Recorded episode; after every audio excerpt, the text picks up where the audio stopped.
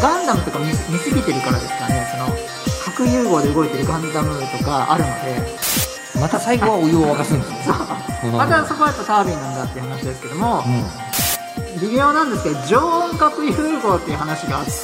んもうというのは？科学のラジオラジオサイエンテ科学のラジオ。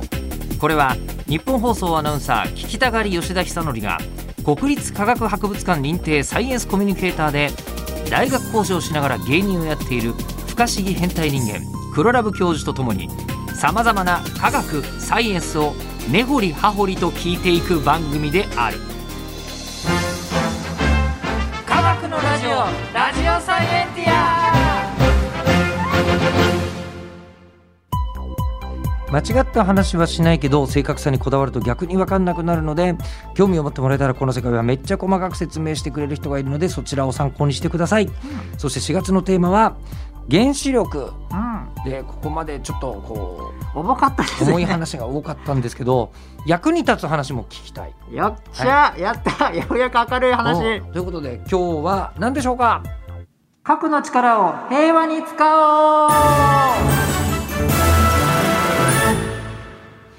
まあ、原子力やっぱりあのこう人類一番初めのきっかけとしてはうん。軍事利用から入っちゃった部分はうーん。飲めないあるけれども、うんただこんなすごい物理現象がこの世にあるとうん。いうことを見つけて、うん。まあ、ポジティブに使おうっていうのはこっからですよねむしろね。そうですね。ね。1950年代ぐらいからだんだんそういうのが広がってきて、うんえー原子力発電所？ああ原原子力の力を使って発電するっていうのがソ連ですかね？1954年から始まってるんですかあね一番初めそうなんですね。で1956年イギリス57年アメリカ。うん。63年じゃあ昭和38年ぐらいですかね？日本でうん、発電がまあだんだん始まってきたっていう原子力感発電。のような流れですかね。うん、はい、まず原子力発電ってどういう原理で、はい。あれ。あの電気作ってるんですか？あの前回、えーその中性子がポイントとなるって言ったと思うんですけどウランに中性子当てて、えー分裂するで中性子が23個出るでまた別なその中性子がぶつかってっていうのが連鎖反応でどんどんどんどんひ広がるわけですよね。え確か広島原爆とかだと80回それがつながるだけでとんでもない膨大なエネルギーが出てん爆発するんですね。んでそうじゃなくて、あのー原子力発電所はこの中性子の数を制御するんですよ。うん。あのどんどん3個1個3個それがもっと増えどんどん中性子がどんどん増えていく膨大になるわけなのでそれを制御すると中性子が当たる中、えー分裂する中性子が1個だけにする2個は吸収する別な物質で。でまた分裂するまた中性子を吸収する。つまり中性子が1個ずつ出るみたいなそういう感じでゆっくりとじわじわじわっていうふうに、ね、エネルギーが出ているもの臨界状態っていうんですけど制御できる状態。うん、その状態であの、まあ、お湯を沸かす。そこですよね。お湯を沸かすことでうん。水蒸気がうん。あのタービンっていうなんだピストンを回してうん。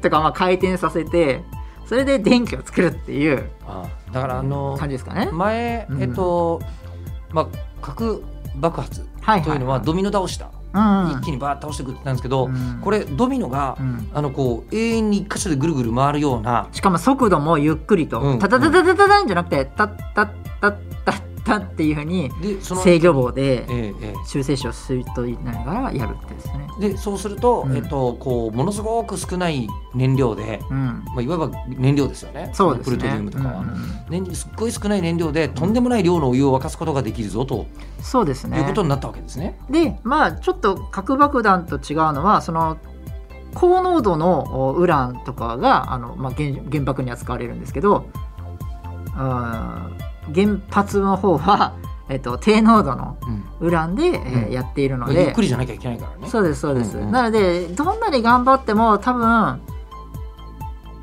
すごい爆発あのピカーみたいなああいう爆発は起きないはずですかね。本来平和利用のためにある原子力発電所だったらそうだと。あのうん。不完全爆発起きちゃったのがチェルノブイリなのでうん。あれだとあれも爆発なんですけどでもあの程度で済むじゃないですか。まだ。いや広島の爆発みたいなあんなんじゃないじゃないですか。あれは低濃度にしているからなんですよね、なのでいくら頑張ってもそこまでにはならないはずですけどね、うん。まあ、すすぐとんでもないことになりますけどげ爆弾よりは原子爆弾よりは。まあ、兵器とはちょっと違うことにはなる、はいそこが違うところですかね。うん。うん、まあ、でもいずれにしろお湯沸かしてるんですよねそうですね。これはもう高校生ぐらいの時に知った時に結局お湯か、いや僕もね衝撃受けました。なんか何か未知なる力で、うん。そのイーコル MC 事情のそこを直接吸い取ってんだろうなと思って、ガンダムとか見す見すぎてるからですかね。その核融合で動いてるガンダムとかあるので。あすごいと思ってたのでなんかなんかちょっとあれってなりますよね、うん。でも原原理的にはそうですね。うん。回すタービンを回すっていうのが原始的な感じですかね。うん。うんあのそれ以外に、うん。なんかこう原子力をこう平和利用している人類にとってプラスに使っている方法というのは何かないんですか？これねまあいろいろあるんですけどうーんこれは平和利用かな。潜水艦のエンジン。これはダメかな、いやでも潜水艦のエンジンってうん。あのなんで原子力にする必要があるんですか？確かに原子力潜水艦って言うじゃないですか。昔潜水艦はディーゼル機関で燃焼のために酸素が必要でうん。必ず短時間に浮上しなきゃいけないんですよ、あなるほど。ずっと潜ってたいっていうのは戦術的にはそうよね。うん、だけどなるべくバレないしたいけど、うん。燃料がその短時間でやんなきゃいけないので酸素が必要だから。でもそれがあ核燃料になったことで、うん。えっと下手したらもうずっと何も補給しないでいい。その潜水艦が何年持つかちょっと分かんないですけどもずっと大丈夫？っうん。ていうようなことになったので一番稼働しやすくなっちゃったんですね。つまりはまあうん。言い方が適切かどうかわかんないですけど切れない電池みたいなあ使い方になってたってことですね。そうい。うのにも役立っているっていうのもありますかね。まあだから本当に大きなリスクがいっぱいないのだとすると、うん。もう本当にほんのちょっとの容積からものすごいエネルギーを取り出せるっていうのがうんうん。原子力の本質なんですね。そうですそうですそうです。うんうんうんだから例えばそんなもん作っちゃ危なくて普通には使えないでしょうけど、うん原子力で車とか作ろうと思ったらもう全然補給しなくて済む車とかもそうですね作ろうと思った。ら作れるんでしょうね。作れるでしょうね。うん、普通に作れると思いまあ、ますね。リスクがでかすぎて作ってないけども危ないかしいでしょうけど、本質はすごい質あのちっちゃな質量で延々エネルギーを生み出していけるというのが原子力。そうですうね。んうんうんうんとかあと宇宙探査とかでもその放,、その放射線をずっと出すので熱が出るんですね。放射線は熱なので熱に感じられるのでその熱を使ってその宇宙って基本的にさ、まあ、太陽の近くだったら暑いですけど太陽からどんどん離れれば離れるほどあの凍るレベルで冷たくなるわけですね。でその時にその放射物質をこう出すと放射熱で熱に変わって機械をあの守ってくれる？うん。そういう役割もあるんですよね。うん。なのでそこでその放射性物質をいっぱい使ったりとかもしてますかえね。宇宙開発に放射線、放射性物質うん。っ、て使われてるんですか？そうですね。あの原原子力電池っていうんですかね。なんかそういうのもあったりして、ね、熱を使って、えーまあ、いろんなあるんですよね。その放射熱で熱があって違う金属2種類ををくっつけると前に発電するみたいなニムスでやったと思うんですけど、ん。ニムスの回で。そういうのがあったと思うんですけど宇宙の外外気に宇宙で冷たい空空気冷たいもの。で放射熱で熱が出てたらその差で電気を生むうん。とかもあったりとかうん。いろいろなところで放射性物質を使ってあの宇宙ではものすごく役立ってますね。うんうん。やっぱり限界環境には向いてるっちゃ向いてるんですね。う。ん、あとあの日本ではダメですけど家庭用の煙の感知器は？煙の感知器ってなんだよ。煙を。まあここにもあるやつそうじゃない、はい、ただ日本だとあの禁止されてるんですけど、うん。世界のところのあの煙の感知器にはアメシウムっていう元素番号95のあー、まあ、放射線が出る物質を使ってるんですよ、へえ、はい、それは放射性物質を出すと空気をイオン化してアルファ粒子っていうのがつくんですね。まあそうすると電気が流れるんですよ。うん。それを使って。うん。だから煙が出るとアルファ粒子作れなくなるんですね。その放射線がこうぶつからあのイオン化できなくなっちゃって。でそれで電気があの流れなくなってアラームが鳴るっていうので結構いろんなところで使われているのがそのアメシウム家庭用の煙感知器。へえ日本ではないですけど世界のとこだったらアメシウムねってなるかもしれないですね。へえいろんなところで使われてたりしますかね。うん。っていうのがあったりとかですかね、放射線治療？これ原子力？まあ X 線とか、うん。まあ、レントゲンもそうですよね、うん。それもおものすごく役立ってたりもしますし、うん。あと年代測定はいはいはい。あのー前に水月湖の話でやったと思うんですけども。年功ね。年功、うん。ああの回の話なんですけど結局は。はい。生物は生きてる時は炭素14を摂取するんですけども死んだら摂取しないんですね。うんでその炭素14っていうのがその放射性物質で半減期5700年なんですけどそれを使って、まあ、何年のものかっていうのを割り出すっていうのもとは水月湖の年功っていうので正確な時代を割り出すっていうのも実は使われてたりするんですね。あの時あの放射性物質あんまり言ってなかったと思うんですけどもこの放射性物質要は不安定な物質から安定する時に放射線を出して安定な物質に変わるんですけどその時のものですかね、うん。はい、そういうのも使ってたりしますかね。うん。はい、というのもありますし。他何でしょうね。意外と原子力の安定ってあるかな。人工太陽って。あー。核融合の話ですね。はい。あこれはもうどっちかと水爆の話になってくるわけですね。核融合も最近発電に使おうじゃないかっていうのがうん、今あって。発電するしてる。はうん。あのもう世界世界プロジェクトとしてイーターっていうプロジェクトとして日本アメリカロシア中国韓国とかインドとかそういうので合体してああと EU とかも合体して核融合お実験炉イーターって ITER うん。ITER でイーターって言うんですけども、うん。であのフフランスで、えー作られようとしていますね。2030まあ今すごい本当に作ってる最中でせ世界で一番なんだろうな複雑なパズルって言われてるぐらいで。日本であるパーツを、まあ、ガンダムで言えば腕を作ってうん中国で顔を作って、うんっていうようなそれぞれので持ち合わせてでしかもその作る技術がハイテクあの全然そのまだな現実味じゃないその開発しないとできないようなレベルのやつなんですよだからもう全世界でそれを作って今ようやく合体して形がだんだん見え見え始めてきたんですけど2035年にはフル稼働できたらいいねみたいな、うんそういう実験的なあのプロジェクトうんが進んでるんですよね。それは本当に人工的に核融合を起こしてうん。でそれの熱でまたタービン回すっていう。また最後はお湯を沸かすんですね。そう。うん。またそこはやっぱタービンなんだっていう話ですけどもう、ん。うんまあでも現実そうで、あのー、1億度ないとうん、核融合って起きないんですよね。そうなんですよ。あの熱いまずプラズマにすることが結構大変なわけですよ。ね。うん。でも最近ですね中国でもそうですけど日本でもそうですけど1億2000度まで上げることが成功したとか。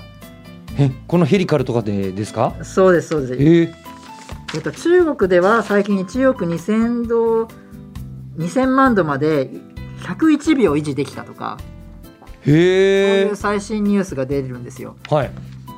そ正の直言って、1億2000度うん、はえっ、とかなりの電圧とか電力を使って。電気でまず今はですよ、うん、であの一番問題なのはここそこでどのくらいの電力を使ってそのそれ以下のレベルだったらダメあの発電だったら意味ないじゃないですか、うんだからその商業的に発電がしっかりできるのかある程度の10の力ついたらえっ、とまあ50ぐらいのあの発電ができたらいいわけですよね。あの商業ベースに乗るのでそれが採算可能かどうかを調べるためのお今研究が入入ってますなので相当今電力使ってますね。あのうん。それはしょうしょうがないことでまず1億度とかそのぐらいにしなきゃいけないのででしかもでもその、えー、プロジェクトをやることでいろんなところが技術開発発展するわけですよね。なのであのでしかもその技術を分け合うのが ITER なのですごく、うん、国際的にもすごく意義があるんですけど今回のそのロシアとかコロナの関係でちょっとプロジェクトがちょっとずれたりとかいろいろあるのでちょっとロシアの状況もあるのでちょっとわからないんですけどもまあ多分共同でできると思うんですけどもね。あのウィンウィンな関係なはずなので。っていうので今進んでる感じですかね。うん、っていうのがあってこれはもう本当映えするので、あの皆さん見てほしいなと思いますかね。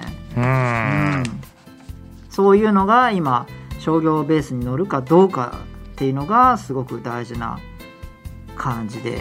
あの黒ラブ教授的な、うん、こうあの推したい、うん、その原子力、うん、って何かあります？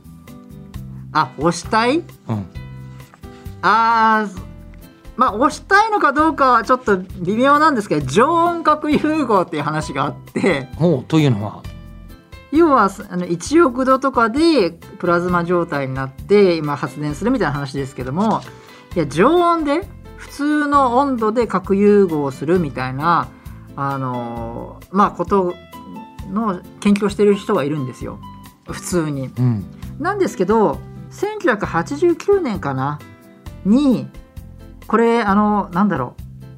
スタップ細胞事件って知ってます？あのああったじゃないですか、うん、ありましたね。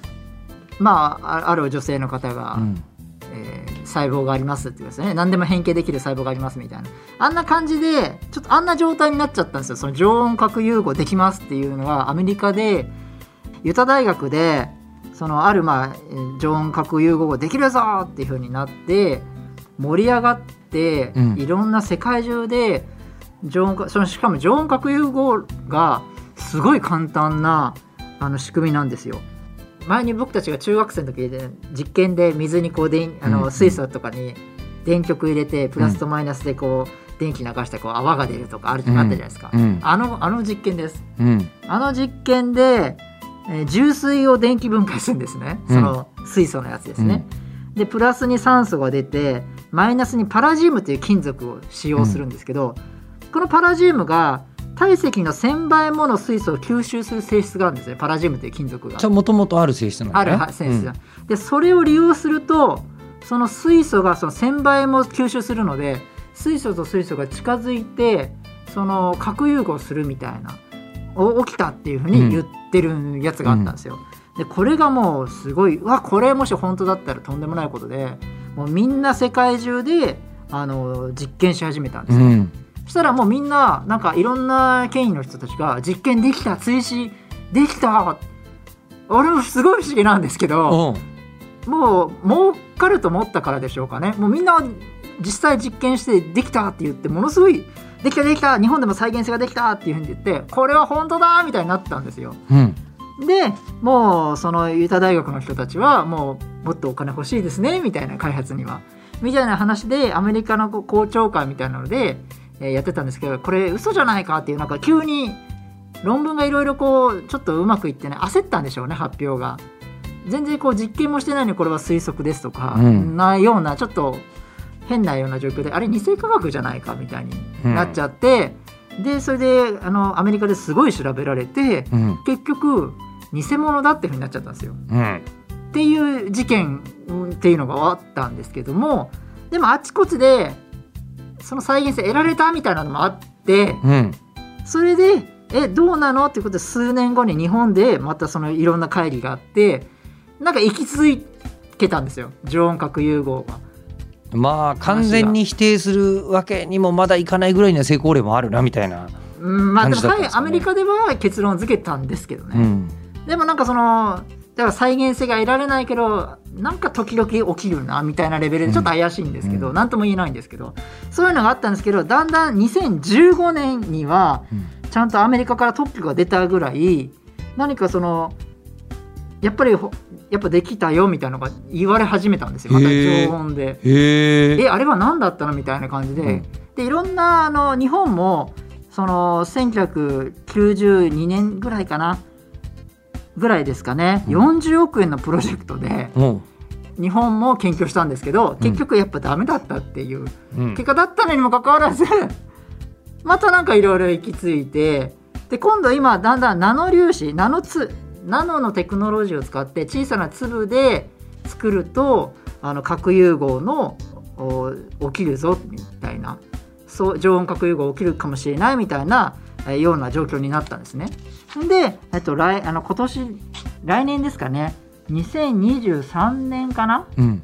に、まあ、どっかのその会社がですねあのその常温核融合炉でのお装置を作るボイラーを作るっていうのが今最先端のところでまあ本当にできたらそれすごいなっていう、うん。別に完全に2世じゃないのでその常温核融合自体がなんか本当に常温核融合を研究してた人がその話題になっちゃったがせいでな研究費をとあの欲しいって言ってもあこれ偽物だからいいですよとかなんかすごい遮られてる時代があったらしいんですよ。うんそのぐらいあったんですけども今だんだん今本物かどうかわからないですけど今動き始めてる。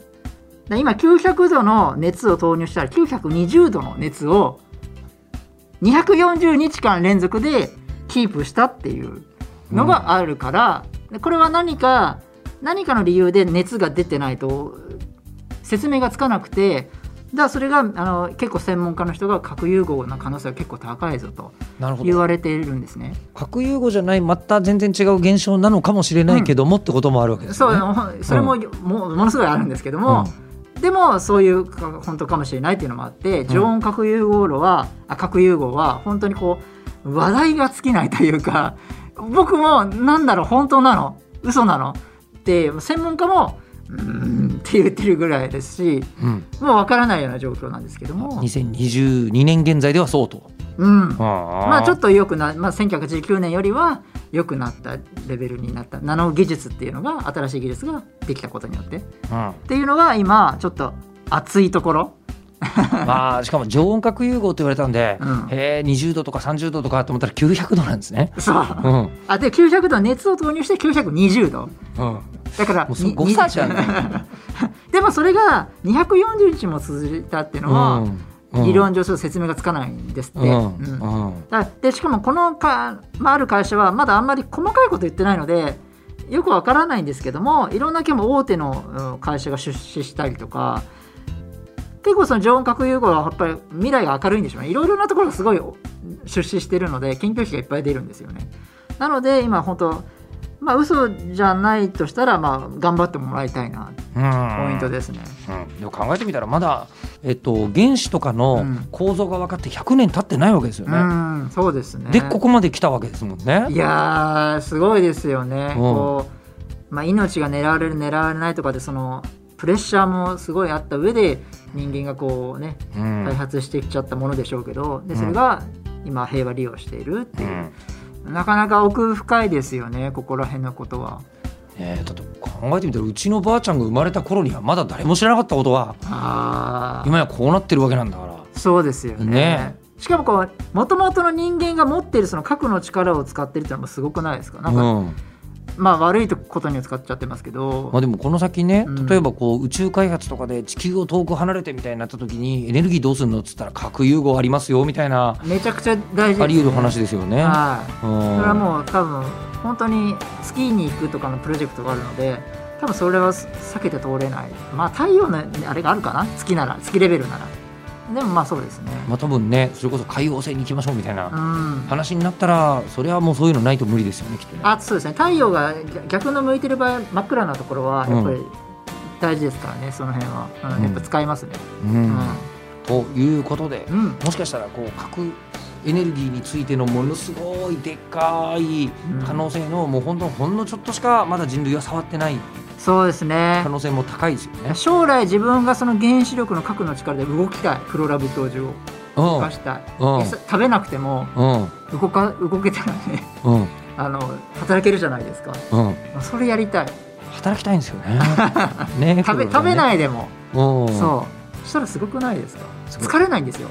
核融合によって。核融合に疲れない力ってすごくないですか？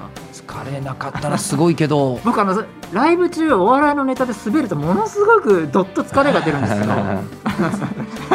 それが疲れなくなればっ鉄もう滑っても全然問題ないんです。よ常温で滑らなくなるように。それがいいなと思って。滑らない常温ね。ということで、えー番組では聞いてる人からの質問を募集します。科学的に気になること黒ラブ教授に聞きたいこと感想などは科学アットマーク 1242.com まで送ってください。ではまた次回お相手は吉田久典と黒ラブ教授でした。